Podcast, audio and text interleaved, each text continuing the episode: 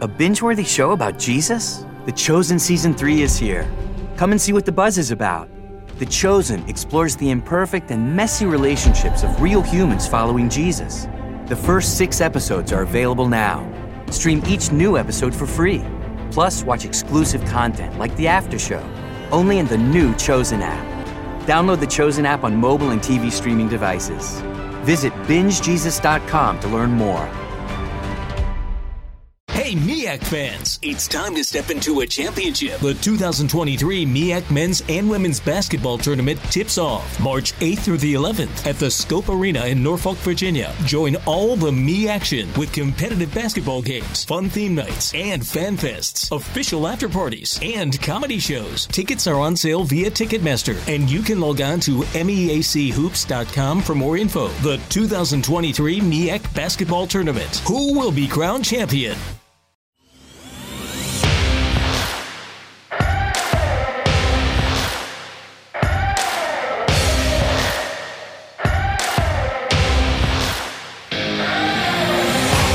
Welcome to the Fantrax Toolshed, a podcast covering all aspects of fantasy baseball to help you win all of your fantasy leagues.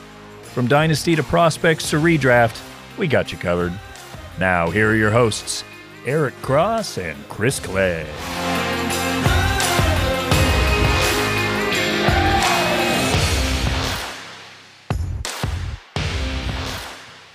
All right, fantasy baseball fanatics around the world, welcome to the Tool Shed. This is episode 67 of the Fantrax Tool Shed with Clegg and Cross, powered by Fantrax and FantraxHQ.com. I'm your host, Eric Cross. Due to all the free agent moves, the storylines, this the frenzy of the last 72 hours or so, we had to do a second episode of free, uh, going over all the moves. Uh, we did one uh, a few days ago. Check that out. But right after we did it, so many other things happened, and then the last couple days, even more. So we're gonna do another one here, and with me, as usual, my good friend, Mr. Chris Clegg. Chris, man, it's been a crazy few days. This has been absolute insanity, but it's been so fun. I mean, you you can't beat what's going on. It feels like the NBA. Like I don't follow the NBA hardcore, but the NBA offseason, like the minute the gates open, it's just like everybody signs. And this is what it's felt like recently with the lockout obviously looming. And when you're listening to this tomorrow, the lockout obviously has begun. So yeah, it's it's crazy, but it's been fun. I kind of wish that MLB would do like a, a dead period in the winter. So say like through December 1st, you can sign, and there's a dead period through like the end of January for for signings, maybe. I don't know. It just creates such a fun environment. It's been tiresome trying to keep up with all of it as a, as a right. writer, but yeah, it's been fun to see and fun to follow for sure. Yeah, I, I, even tweeted the other day. I was like, I know the this is all because of the the looming lockup, but man, this has been fun. Like he said, it's been hard to keep up. Like every you know few minutes, I'm getting. Like, it's funny. I as I have during this time of the year, I have notifications on for like Jeff Passan and all those types of guys. Yeah. Um, it's like, and I get disappointed when I say, oh, new, new notification, Jeff Passan just tweeted, but it's like not a signing. It's just him saying whatever. I'm like, oh man, I get I get disappointed. But yeah, it's been so many huge signings. Just you know, over the last I think three days, it's been like a billion and a half of contracts or something like that. Crazy handed out. So we're gonna break it all down from a fantasy perspective. What this all these moves might mean for 2022 for dynasty. Gonna be a lot of fun. But before we do that, let's get into the usual housekeeping. You can find us on Twitter. Chris is at Roto Clegg. I'm at EricCross04, and our show is at Fantrax Toolshed. If you enjoy our podcast, please rate and review. Check out our Patreon, patreon.com slash Fantrax Toolshed for extra content from both of us. And of course, check out all the other great written and audio work we have on the Fantrax HQ network, including our other podcast, SP Streamer, Fantasy Hockey Life, Fantasy Football Addicts, Define Fantasy Football, and Fantasy Football POV. But let's get right into it, Chris. We had a lot to get through. Like this, this is probably the biggest out show outline we've ever had in our now 67 episodes.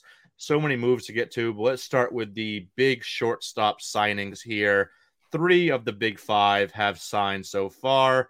Marcus Semien went to the Texas Rangers, seven years, 175 million. Corey Seager also went to Texas, making their new middle infield there. 10 years, 325 million. And Javier Baez to Detroit, six at 140. Let's start with Semien. You know, the huge breakout year this past year, hit 48 home runs. But I think we we both kind of mentioned it before on previous pods. We're both kind of, you know, not believing that he can kind of sustain that type of level of production. He's going in the second round ADP on average right now. Don't believe that either. But Chris, what are your thoughts on Marcus Semien moving to the Texas Rangers? Yeah, I mean, it's obviously a downgrade from a lineup standpoint. He was hitting in the best lineup in baseball, at the top of the best lineup in baseball at that.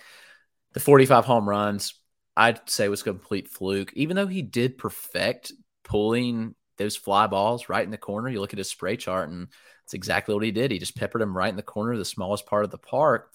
And actually, Globe Life Field is, is pretty small out there in the left field corner. So I'm not saying, yeah, he's not going to hit 45 home runs again, but 30 wouldn't surprise me. But when you look at the counting stats, yeah, he had 115 runs and 102 RBI last year. Not happening again in this lineup, I don't think. Obviously, the addition of Seager definitely benefits that, but the lineup as a whole is nowhere near Toronto's lineup. So we're going to see some regression. But what Semien has going for him is that he plays constantly. He's constantly on the field.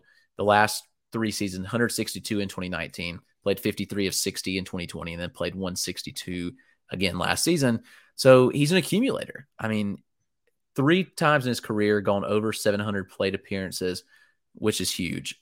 He compiles stats, and that also benefits him in his. That matters for fantasy too. Plate appearances do matter. There's going to be regression. Am I buying him in the second round?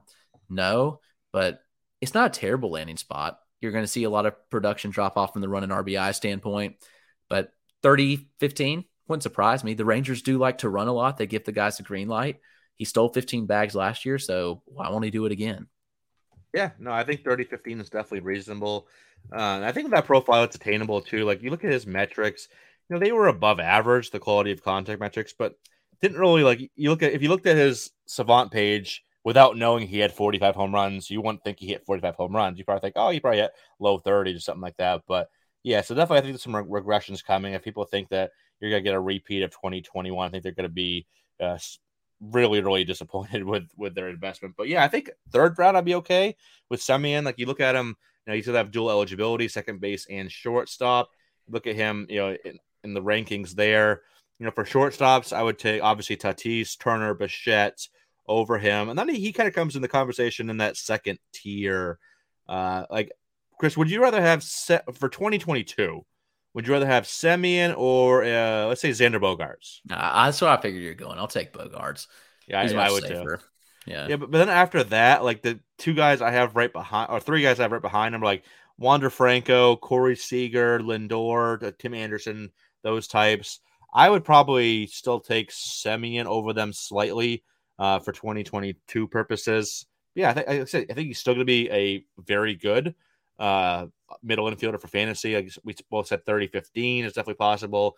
The Seager addition definitely helps. Uh, I think that, that there's some other decent bats in that lineup. It's not great. Obviously, it's not Toronto. You don't you don't got Vladdy, Bo, Teoscar, etc. around you there, who are three of the top 25 hitters last year, but still a decent enough lineup around him. So I think I think I think definitely still a top like 40 ish player this year. Uh, and so that dual eligibility will be huge. What about uh, how you feeling on Seager? Obviously, he's a guy that needs to hit for average, needs to hit for power. He doesn't bring any speed to the table. One steal each the last three years, and he's never really put it all together. Like he's flashed, you know, that elite type of hitter that he can be, but he only has two years above 20 home runs. Career high is 87 RBIs. He's a 297 hitter with a 367 OBP, but it's never really put it together. And he's had some injuries. Only played over 100 games three times, had 95 games played in 2021. Where are you at on Seager right now? He's tough. I, I really like Seager, but you go back and his best season by far was his rookie year in 2016. At least his his full first full season in 2016 when he won Rookie of the Year. I mean, he put up 687 plate appearances that year, hasn't sniffed it since, and steadily declined with 613 the next year, 115, 541. 232. He did stay healthy in the shortened 2020 season and then just 409 this year. Seager's an elite hit power combo, like 30 home run pop, 300 average. But you have to worry about him staying on the field. I think that's a big factor. And it's hard to project him for really more than I don't know. I'd say 125, 130 games because once again, you look and he's only gone over 130 three times in his career 2019, 2017, and 2016. So the injuries are just concerning. They always just seem to to linger with him. But when he's on the field, he's really, really good. And he's the type of player that I don't think's really affected by it, this ballpark change. Yeah, the lineup context again, he was in the Dodgers lineups. The the right. the that context matters, but he's not going to be one that's going to like see a drop in home runs from moving this park because his power's good. Like he's got legit power. Not really worried about that. And you saw that last season in the postseason because this is Globe Life Field is where the NLCS and the World Series were held, and Seager just mashed there. So, yeah, he's he's not one that concerns me at all from the park move, but I think the biggest concern with him is just staying on the field.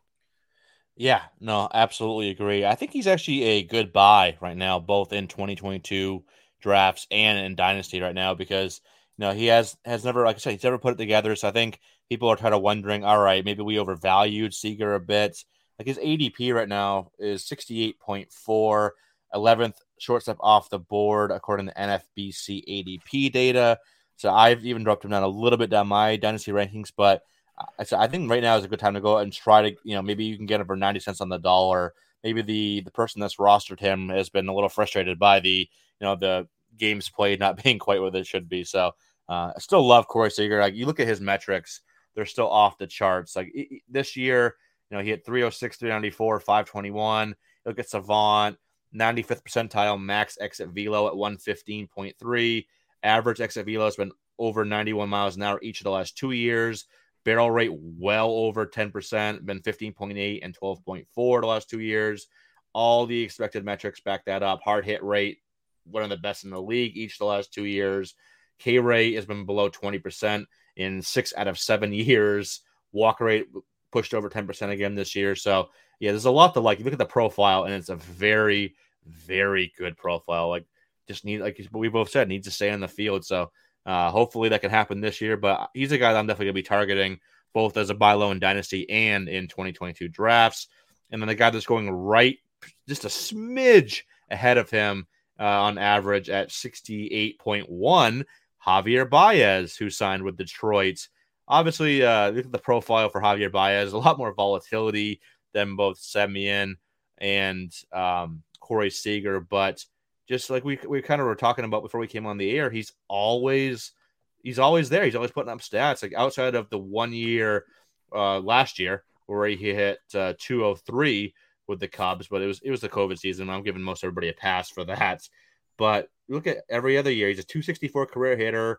You know, a lot of 289, 273, 273, 290, 265 this past year between the Cubs and the Mets, and really took off with the with the Mets at 299, 371, 515 overall, 31 home runs, 18 steals. That'll play. So yeah, he's he's maddening to roster because of the inconsistencies he he shows and you know the slumps he can go into because of that approach. But man, you, it's hard to argue with 31-18.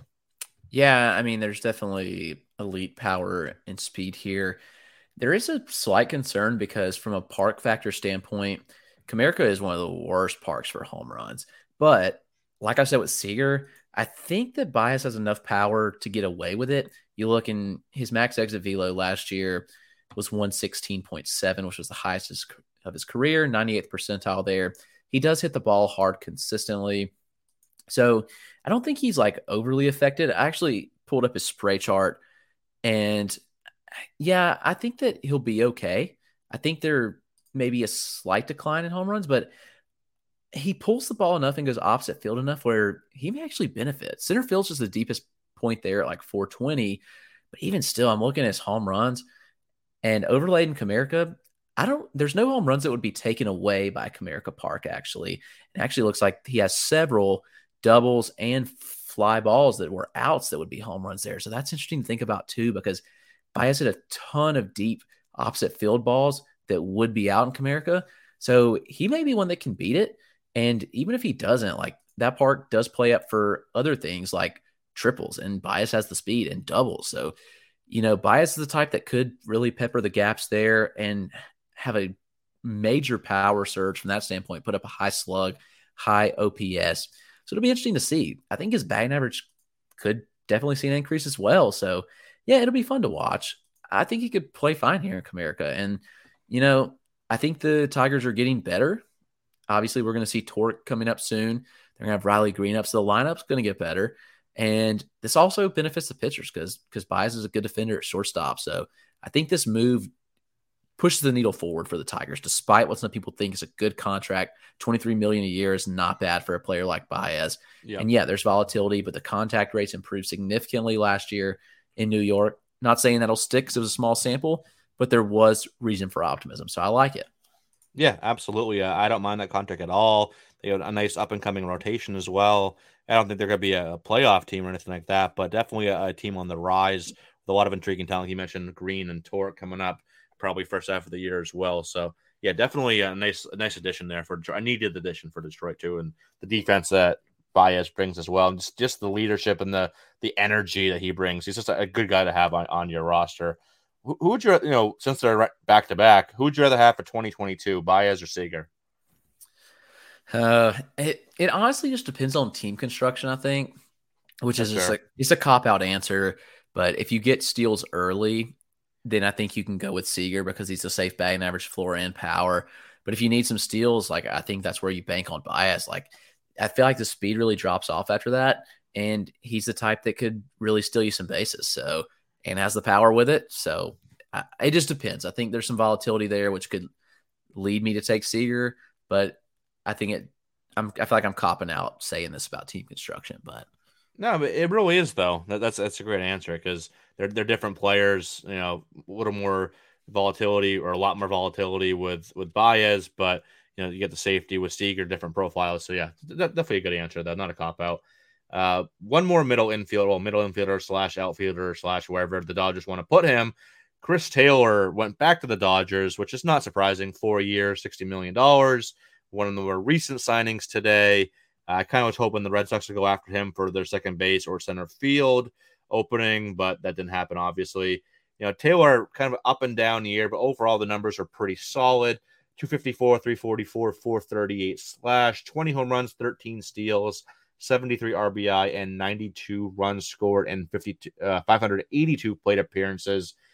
Chris, what, what are your thoughts on, you know, Taylor's kind of what he is at this point. I think everyone kind of knows what they're getting when they draft Chris Taylor. You get the, you know, the good all around production, a little bit of power, a little bit of speed, multi position eligibility, which is very nice. That flexibility is huge. But um, where are you at on Taylor? And then how do you think this kind of plays out? Because now are we looking at Gavin Lux back to the bench? Because now it looks like Taylor, at least according to the roster resource, they have obviously Turner's at short, Taylor's back in the mix, and now he'll move around a bit too. But I think this is definitely a uh, a hindrance for Gavin Lux in 2022. Yeah, it certainly seems like it. I I don't know how it all shakes out.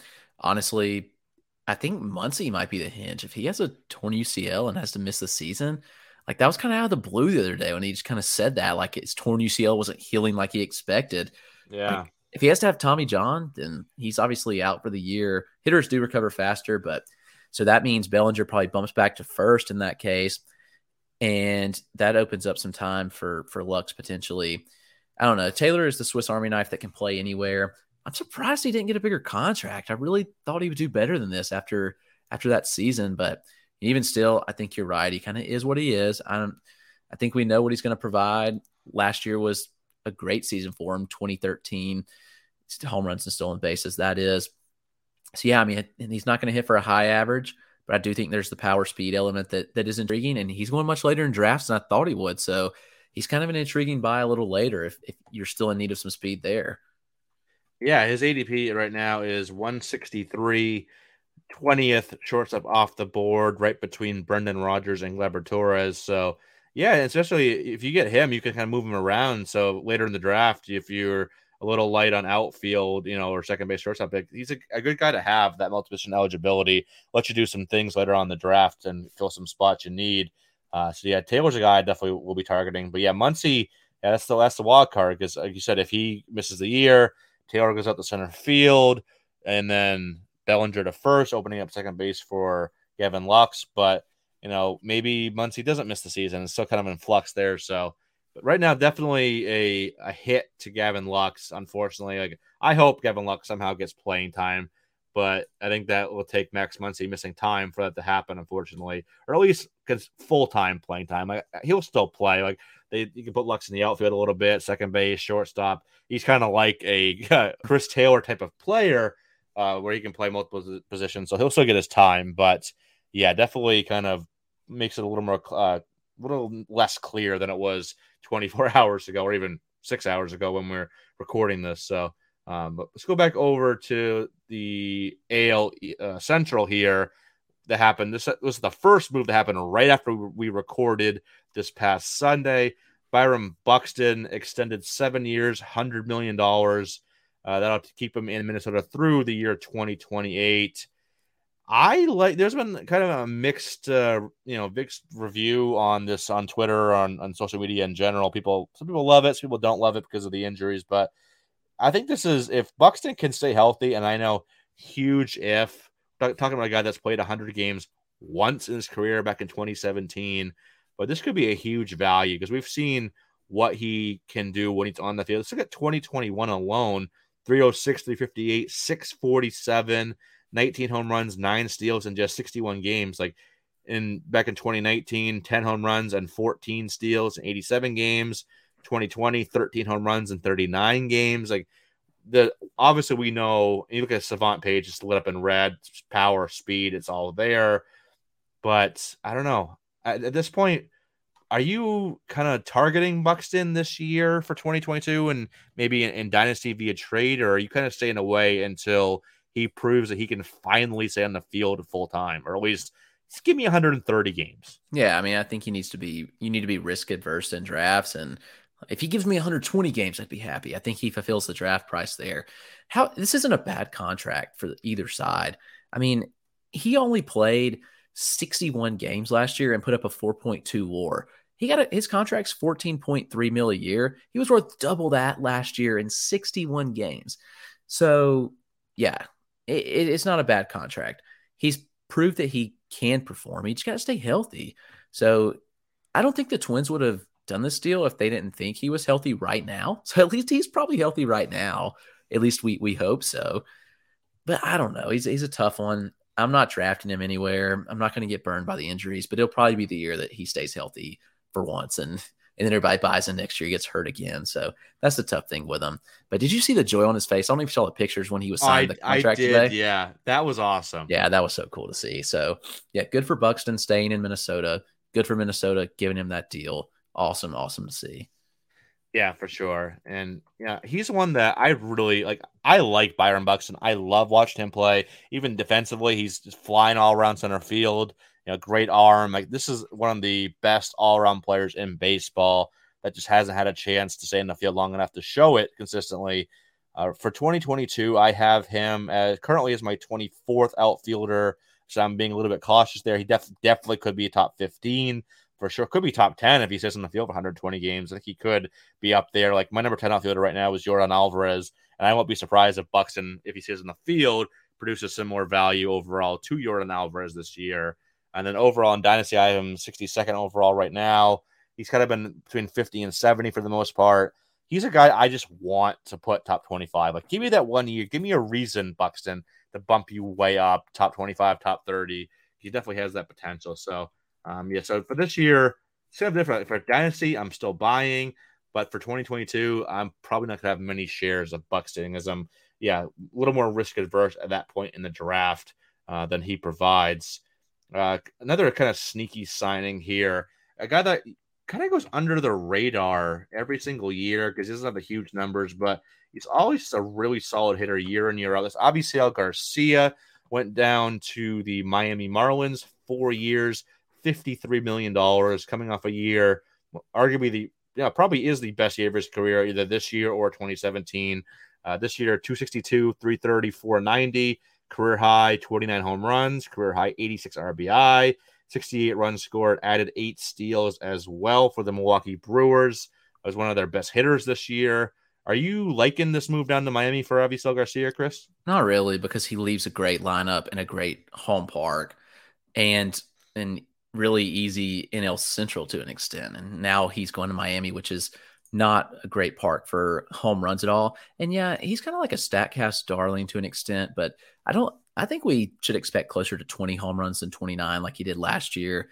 So it'll be interesting. The lineup context definitely isn't as great, but I do think that he's interesting. I don't. Do you have the ADP up where he's going? Uh, I can't. Yeah, one second here. Uh, I'm on shortstop. Yeah. So move over to outfield. He is at 192 Okay. as the 51st outfielder off the board. Really intriguing range too, because like the three right in front of him were Joey Gallo, Ian Happ, Michael Conforto. Three behind him, Jorge Soler, Austin Hays, AJ Pollock, and then Andrew Vaughn's right around there as well. So that that 190 to like 210 range on outfielders is pretty intriguing. Yeah, I don't know. I don't. I don't know if I'll get a lot of them there. He was definitely very solid last season. I don't think you should expect a repeat of that. So yeah, he'll be interesting, but I, I don't really love the move from a fantasy standpoint.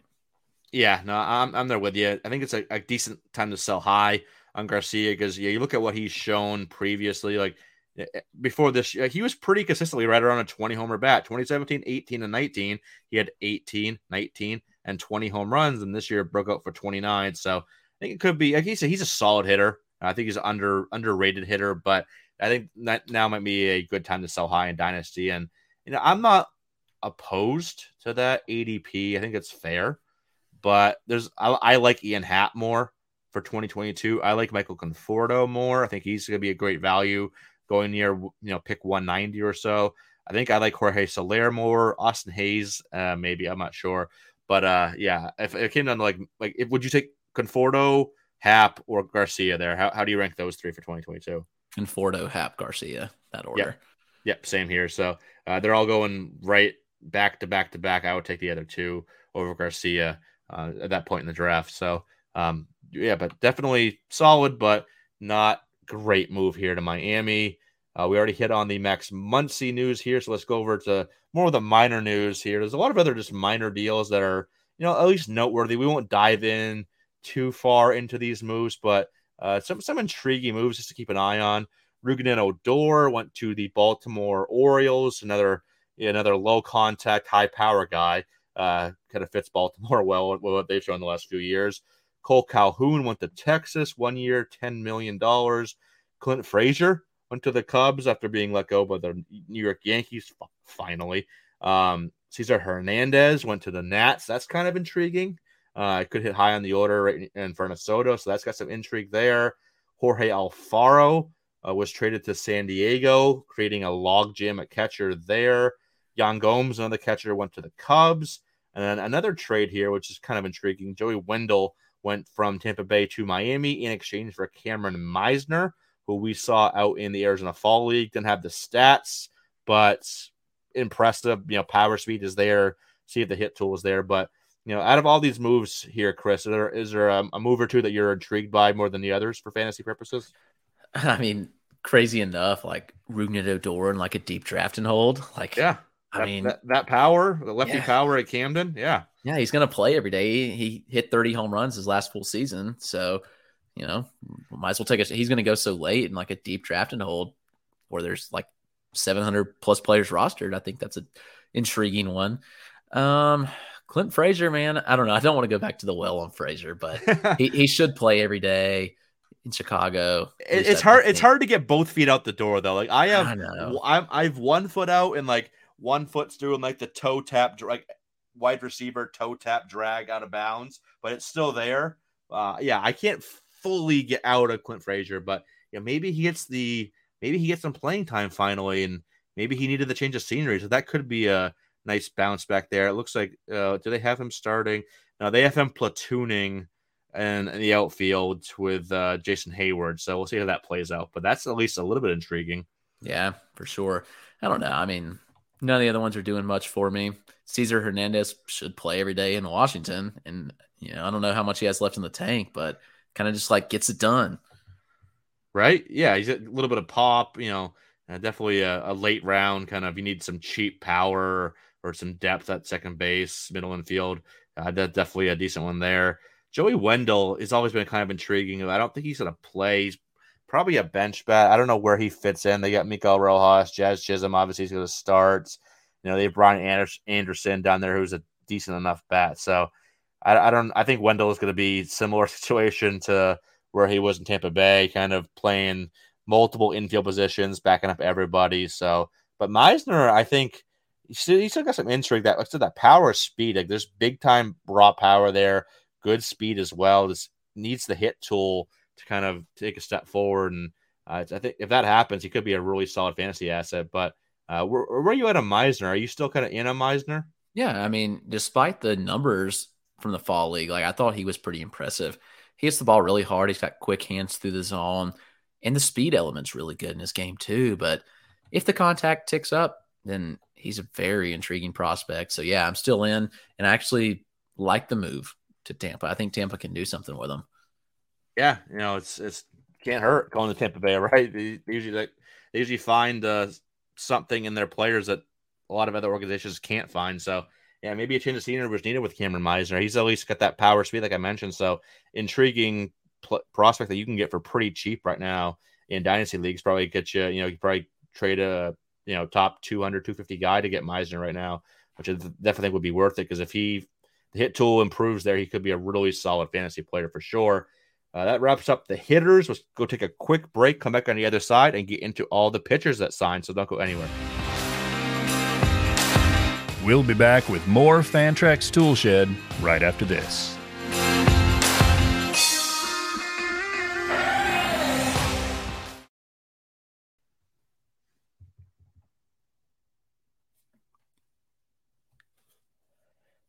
All right, welcome back from the break. Let's get into pitchers now. There were a lot of them that signed. The three biggest ones here we'll start with. Max Scherzer went to the New York Mets, three years, $650 billion per year. Oh, wait, sorry. No, 130 million over the three years. Cohen's opening up the wallet there, uh, as I we kind of expected him to do so. A lot of sudden, we broke down the other three big Mets signings. Uh, on last episode, so go check that out with Eduardo Escobar, Mark Canha, and Starling Marte if you want to hear our thoughts on those three. But Scherzer now the biggest one to go to New York. That is just absolutely unfair. Scherzer and DeGrom. Like imagine I, I put out a tweet earlier today or on Sun or what day what day is say Wednesday uh, earlier today on Wednesday uh, about like imagine going into a seven game series in the postseason and having to face Scherzer and DeGrom four times. That's unfair. Like that is good luck. And then obviously all the the Mets fans that can never fully accept their team. We're just like, oh well, uh, yeah, we're not going to make the playoffs anyway, or uh, DeGrom will get hurt. It was like the, the Mets can never have nice things. It's like it's kind of funny. They're always kind of like waiting for the other shoe to drop. The sky's always falling for Mets fans, like Matt Williams and Semien and all of them. The sky is always falling. But uh, yeah, Scherzer to the Mets, Kevin Gausman to Toronto, five years, 110 million. Robbie Ray leaving Toronto, going out west to Seattle, five years, 115 million, so one million more per year than Gausman got. Uh, those are the big three, and then you know Marcus Stroman's the other big one. We'll get him in a little bit. Let's start with Scherzer, Gausman, and Ray. Let's start with Scherzer though. Where do you does this like positively or negatively affect him in 2022? Do you think Chris going from the Dodgers to the Mets? I don't think so. I don't I don't think anywhere he signed could really affect his value. Like a pitcher of his caliber could be pretty much fine anywhere, I think. So yeah, I would say it's it's positive that he's not on Washington anymore. I mean, that's certainly positive, but you know, whether it be the Dodgers or or the Mets, you know, positive either way. So yeah, he's an interesting one. The dead arm, I wonder what the deal with that is. Like you have to assume the Mets did their homework for medicals at least, but they were supposed to do Kumar Rocker too, which apparently fell through the cracks. So I don't know. I have questions. Obviously, want to see Scherzer pitching in the spring, which I think he's going to be totally fine. Not overly worried about that. But he's racked up some serious mileage on his arm over the years. He's going to be he'll be 38 midseason next year. So what point does he fall off? I don't know. Hopefully it's not soon from a baseball perspective, you know, as a Braves fan, I don't like him signing in New York. I don't want to face him over and over throughout the year. Right. So yeah, he's an interesting one from the standpoint of ages against him, plus the the dead arm scenario. I don't know. I mean, still threw 179 innings last year. So I, I have him projected at 180 innings next year. Could easily surpass that. I mean, he was going deep into games in LA in the regular season. I think he went and he went into the eighth three times and the seventh five times in LA, which was not a ton of starts. So yeah, he still got it. He's still the fastball velo is still there. It hasn't declined at all. Still striking out guys at an all time high rate. He's just impressive. Like he's kind of like an ageless wonder so far. So yeah, I definitely like it. I think he's a top three fantasy arm. Like still for me, I'd have Burnes and Cole ahead of him, but I don't know. What about you? I I have uh I have him ahead of Cole. I, I Okay. Burnes one. It's it's obviously very close. Yeah. Um, it's we're nitpicking at this point, but yeah, I I don't see any reason to not believe that he can do exactly what he's been doing for a long time now. Like he's shown no signs of slowing down. Like you mentioned, I also mentioned the, the fastball velo. It's still there. Like this last year, it was 94 3. In 2020, it was 94 7, 94 9 in 2019, 94 4 in 2018. So he's only 0.1 miles per hour on average below what he was three years ago. He's actually higher than 2017. So it's it's always been in that 94 to 95 range on average, and he's still there at 94 3. He's still getting whiffs on all five of his offerings. You know, it's it's kind of insane that you can have five pitches with a 27. Like his worst whiff rate was his cutter, 27%. That's still pretty solid right there. So yeah, he's shown me no reason to believe that he can't keep doing what he's doing. 28.9 came on his walk rate last year. You know, X, you know, all the XERA, all the indicators are still right there. XBA 196, you know, X uh, X slug 352. He's still the you know elite of the elite, and I don't see him selling anytime soon. So I'll I've already taken him in a, it was a mock draft, but as uh, my ace as the number two guy off the board, uh, early part of the second round, I'm very happy taking him there. One of the safer guys around. I think he, he might be the safest elite arm. Him him and Cole obviously are the two safer ones, but I think he's a little safer than sure than uh, Cole personally. I think he's a little bit higher upside as well.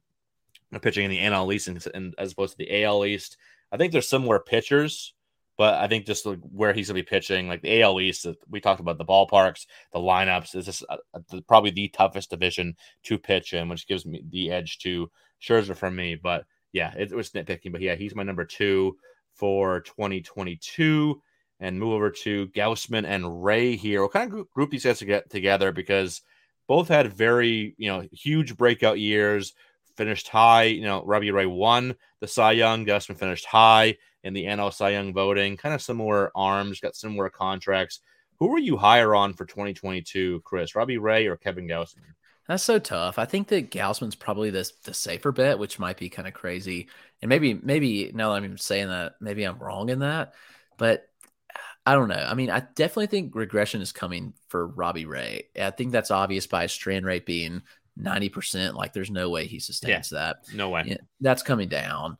And yeah, it's a it's a ballpark boost for him going to Seattle. I mean, he allows a lot of fly balls, a lot of home runs. So that should suppress that a little bit. I'm just weary of the command sticking. Like I don't think that that 6% walk rate sustains. And I wonder if he pushes back up closer to 10, which, you know, not the worst thing in the world, but obviously going to see some regression there. So I don't know. Both are going to see some regression. Honestly, at the price, I'm probably out on both these guys. And I don't really love the move for Gausman going to Toronto, which can be hitter friendly at some points and pitching in a lot of pitcher friendly environments in the AL East, like you, had mentioned. And Gausman saw some decline last year in the second half, and you know, obviously dominated the first half, 173 ERA.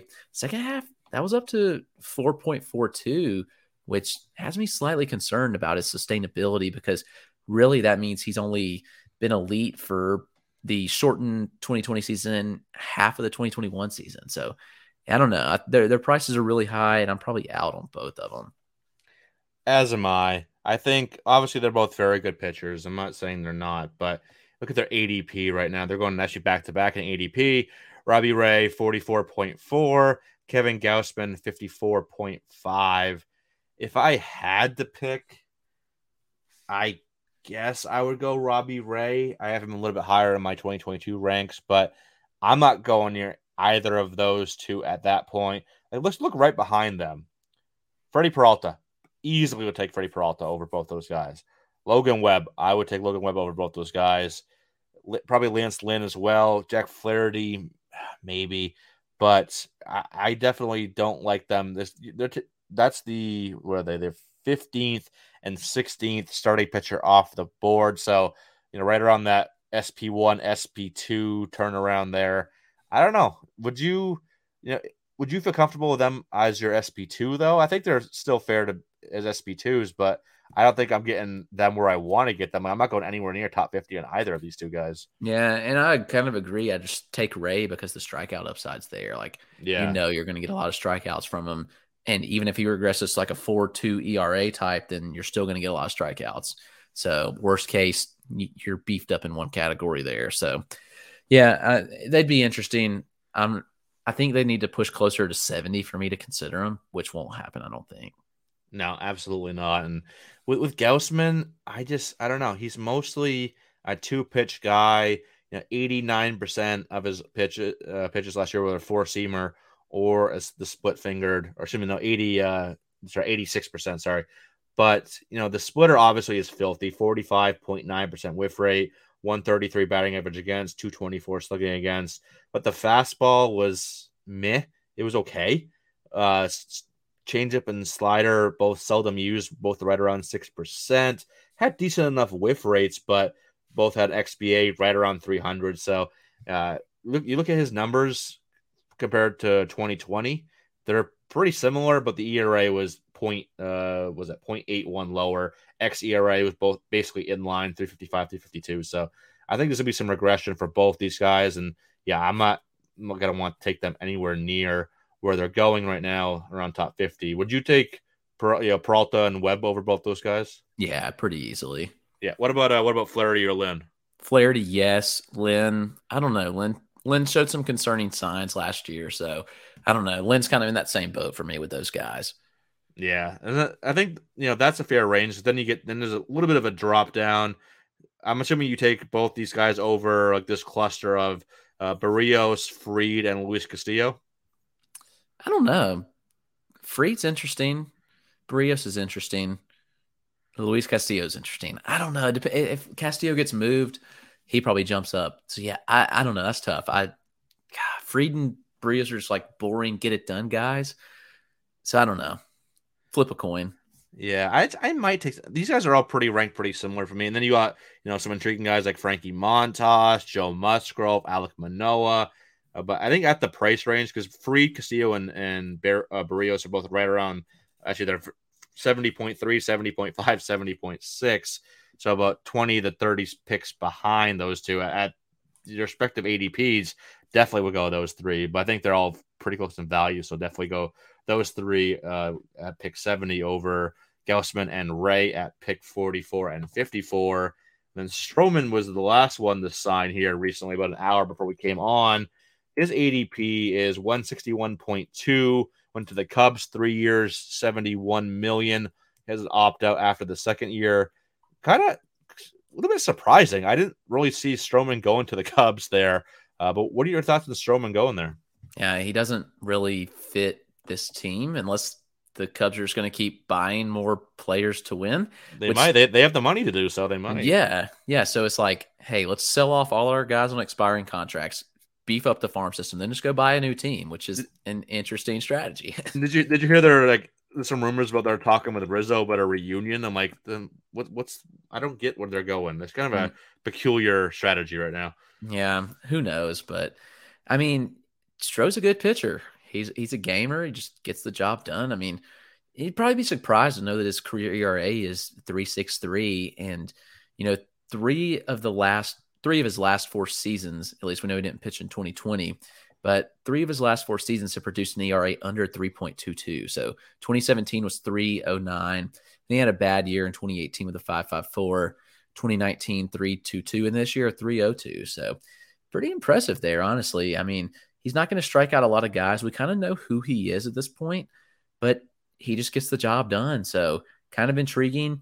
I don't know how I feel about the the landing spot in Chicago. The defense behind them is kind of interesting at this point. Without Baez at short, yeah, I don't I don't really know. I mean, who even pull up their roster resource because you'll probably have Schwindel at first, Wisdom at third. Then probably you got I think you got Madrigal and Hoerner in the middle. Madrigal. Okay, that's not terrible. It's not, terrible, but obviously it's not Rizzo, Baez, Bryant. yeah, it's not not terrible defense though. I mean, Hoerner's a decent defender. yeah, it's it's not bad. Yeah, so from a defense standpoint, it's not as bad as I thought, which is is good. So, yeah, I think he'll be fine. I, am not really worried about it, but I'm just intrigued by what in the world are they doing? right? Yeah, I know uh, Stroman.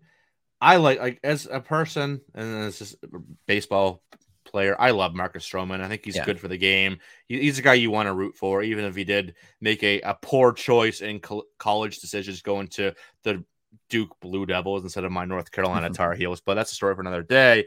But I don't know if on for fantasy purposes, I've never been able to get on board on Marcus Stroman, and I, I don't like that ADP. Look at, yeah, he had a 302 ERA. That's great. But the K's have never been there. There was a career high 21.7% in this past year, which is still slightly below average, but X ERA was 4.30. So I gotta wonder if there's you know some some of that regression coming back. I guess sinker 294 batting average against doesn't really get a lot of whiffs. You know, like I said, uh, without the strikeouts being there, if the if the ERA regresses at all, like even if it's let's let's split the difference between the ERA and xERA, and that puts it at what three six five, three seven or so. That with a t- low twenties K rate, I don't know. There's there's a lot of the guys I'd rather be going at in that range. Uh, this is actually a very very intriguing range. You want to see some of the some of the names going before and after him. Let's start with he's at pick 158. Uh, no, sorry, 161.2. Let's go up. Luis Garcia, Camilo Doval, Ranger Suarez, Zach Gallen, Sean Manaea, Luis Severino, Verlander, Valdez, Gilbert. Those are guys like the eight guys above him. Below him, Eduardo Rodriguez, Clayton Kershaw, Sonny Gray, Adam Wainwright, Michael Kopech, Mike Clevinger, Tarik Skubal, Noah Syndergaard, Tanner Houck, Joe Ryan. A lot of names I like in this range.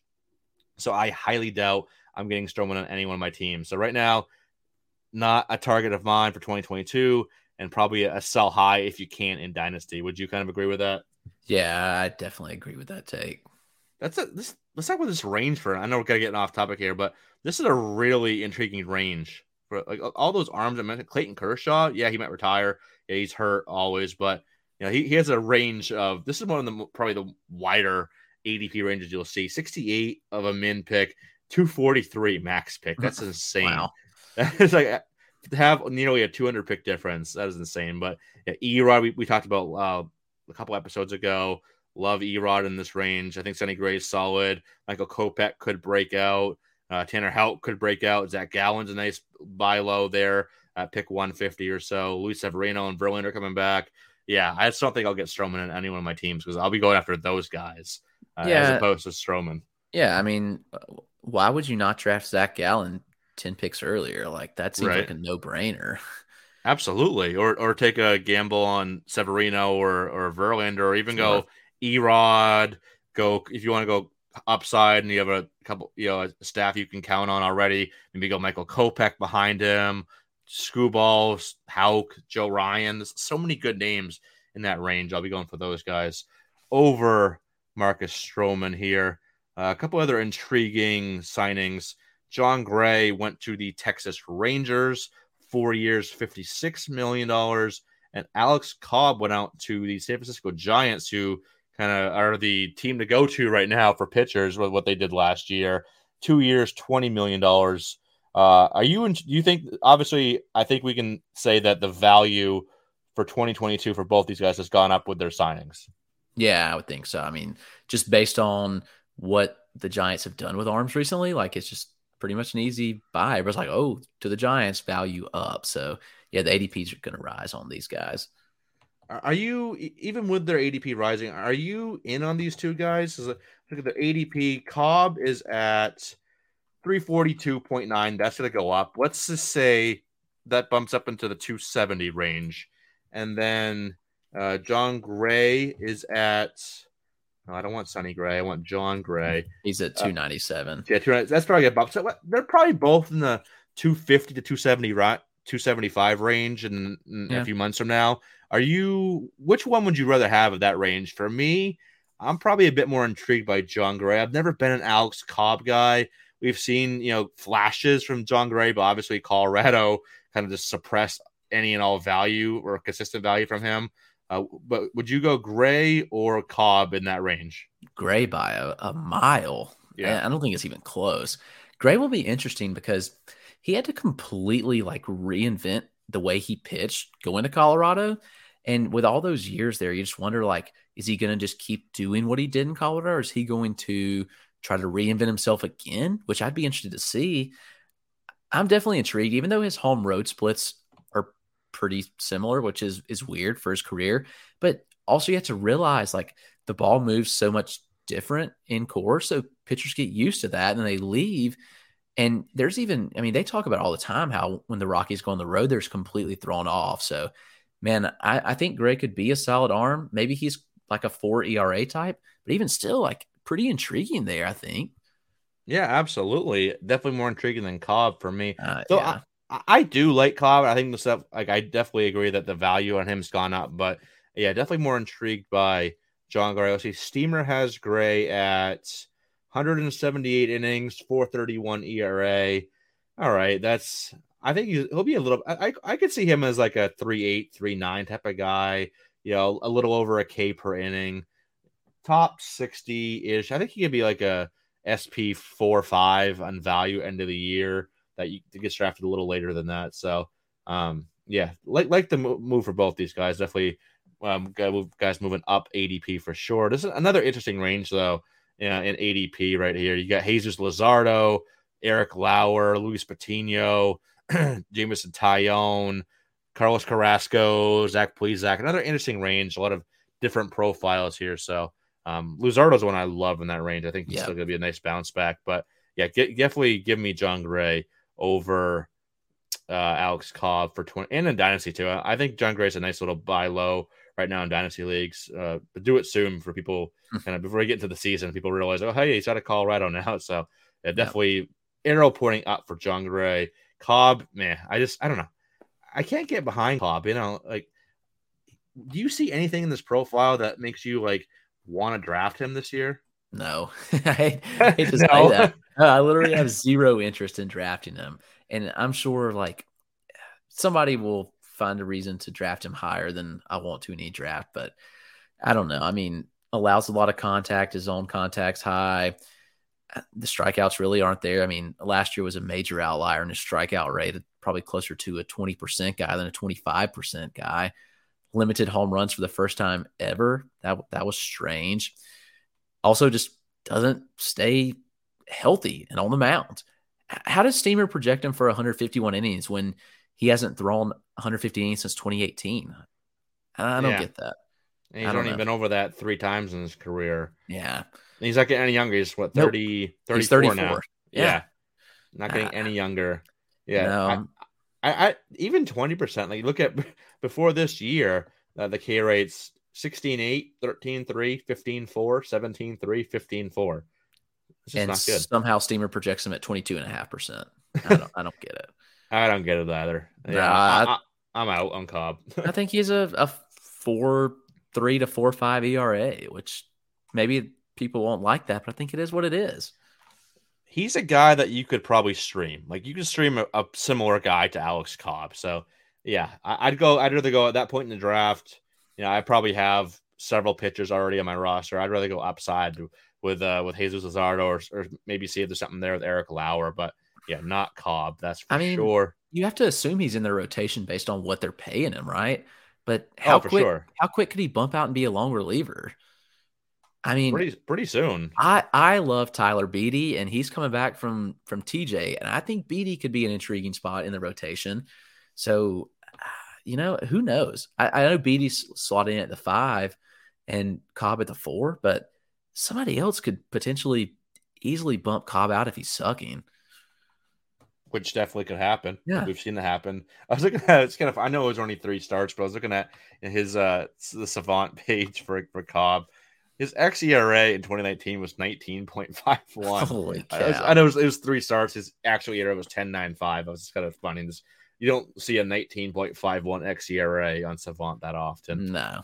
All right, moving on here. A few reliever signings uh, recently. Raisel Iglesias re-signed with the Los Angeles Angels, four years, $56 million. Corey Knebel went to the Philadelphia Phillies, and Mark Melancon to the Arizona Diamondbacks. Obviously, Iglesias is you know top five or so reliever for 2021. I think it was kind of people expected him to go back to the Angels, so no surprises there. But Knebel and Melancon are at least intriguing here because I think there's a decent shot that they both close, at least as of now. Like Melancon's probably definitely close for Arizona. Philly, they've kind of linked to Kimbrel, so who knows? They might bring somebody else in. But if they don't, Knebel could be that guy. So both are kind of intriguing moves there for uh, fantasy purposes. Yeah, I mean, we know what Iglesias is. He's he's an elite closer, in my opinion. He's kind of locked that up for for a while now with that deal. And Melancon, I mean, shoot, the the Diamondbacks might win so many close games that he might get 50 saves. right. I mean, they may win 60 games, but they're all going to be so close that Melancon saves 50 of them. He was. I'm, I'm surprised he went there. I really am. I thought. I know. I, thought he'd go to a contender. That's why I think I was kind of hesitant to draft him. Some in my some of my mocks. So I was like, maybe he goes to a contender where he's a setup guy. I, I think yeah. that was possible. Yeah, I mean, I figured he'd go back to San Diego, honestly, but uh, I don't know. Uh, definitely like Knebel in in Philadelphia. There's a strong chance that they do bring in more relievers, but also important to realize that Knebel hasn't stayed healthy, so that's a factor too, where he just hasn't pitched much. And I mean, over the last two years, he's thrown 38 innings. So workload could be a factor. Here. I mean, only threw 25 this year, 13 in 2020. So I think that's something to monitor too. Like maybe he doesn't get the everyday share. I was talking to Greg Jewett, who is the bullpen guru, earlier today about that actually, and he he's not confident in the fact that Knebel will be the closer in Philly. Even though Knebel has nasty stuff, like he would be interesting, but I think the injuries are concerning and the lack of him having to be monitored for innings. So it'll be interesting yeah. one to follow for sure. Oh, absolutely. Yeah, we're looking at roster resource right now. They have uh, both him and Alvarado both having the closer tag. So yeah, and, and, they might bring in, like I said, somebody else, or whether it's Craig Kimbrel or, or, or whoever it is. Definitely something to monitor, though. Maybe just give him a shot. You know, he could be the closer, get 10, 15 saves or so. So maybe this is one of those deeper league targets for saves later on in your drafts got to keep an eye on for sure. Uh, some other mi- uh, minor moves here. My, uh, Michael Lorenzen went to the Los Angeles Angels for one year, seven million. Said he wants to be a two way guy. He has the best two way guy in the world on his team now, so we'll see if that happens. A couple other relievers signed. Daniel Hudson went out to the Dodgers. Kirby Yates to Atlanta, and then I, I meant to do this on the open. I got to apologize to everyone listening because if you're a fan of any of the other 29 teams, just just mail it in. Don't play the season. Just give the World Series trophy for 2022 to the Boston Red Sox because we got Rich Hill, Michael Wacha and James Paxton, baby. We're going all the way with these broken down arms. I don't know how many broken down lefties we need, but got Paxton one year, 10 million, Bundy one at five. Oh no, it should be a Rich Hill, and then Dylan Bundy also signed for one at five out of all these moves, Chris, anything intriguing for fantasy purposes? Uh, well, I was going to bring up. I'd take James Paxton over Alex Cobb by a mile. I, don't know, I don't know if that's a hot take or not, but I'd much rather have James Paxton. At least when he pitches, he's decent. He'll he'll be more fun the roster, that's for sure. But yeah, I don't and, know. He can't stay healthy anymore. Yeah, you're the Red Sox rotation significantly better than last year. I'll, I'll say that. But at this point, I don't know. I, I, wanted them to upgrade the pitching. I was, you know, Erod left. I was like, all right, I wanted to get an Erod level guy or higher. Obviously, that hasn't happened. You know, these guys are at least intriguing. Uh, just we have some solid depth now, but does this push Tanner Houck out of the rotation? I hope not. It, they still have him as the SP4 and roster resource, but they have Wacha at five, Rich Hill at six. I don't think they've even put I don't know. Paxton's here, so he, yeah, he's gonna miss uh, the first like two months of the season. Probably he'll be back mid-season, but um, I don't know. I, I just hope this doesn't they don't mess with Houck. That would be the the biggest fantasy implication here because I don't Wacha Hill Paxton when he comes back, sure could be has some value, but Wacha, Rich Hill aren't going to be guys you're targeting really in, you know, maybe deeper leagues. You'll target these guys, but I just really hope Houck still has a spot and they don't kind of do that kind of hey start a couple games here then hey go to the bullpen for three weeks thing that they were doing last year which annoyed the living you know what out of me because he is probably the you know he, his talent wise is up there with like Eovaldi and so He's that talented. I'm not gonna say he's gonna be Sale. Don't take it that way, but just the talent alone, I want to see how good that shot. So hopefully he does. But very intriguing moves though by the Red Sox. Yep, yeah, it's interesting. I hope Houck gets a shot in the rotation as well. And that, but and this also probably sig- signals that uh, Garrett Whitlock will not. He's still listed in the bullpen as the closer, though, which, which could be intriguing. I, I, wrote about him and Houck about a month or so ago. Love both these guys for 2022. If the Red Sox don't bring in a closer, which at this point I don't believe they will, maybe they bring in some some bullpen help, but not a big name closer. I think Whitlock's the guy. Uh, I think Barnes showed that he can't be relied upon as a closer. He's more of a seventh, eighth inning guy. Same with Brasier, you know, Josh Taylor, these types of guys. They're more sort of like setup men than closer. And Garrett Whitlock, I think, is the best bullpen arm that the Red Sox have. So uh, definitely some intrigue there. But yeah, hopefully Houck still gets his shot because he could be a top 50 arm next year. I really think that. Uh, I think we've hit everything, Chris. Anything we're missing here? No, that was a lot. We hit a lot of names in an hour, but we did it.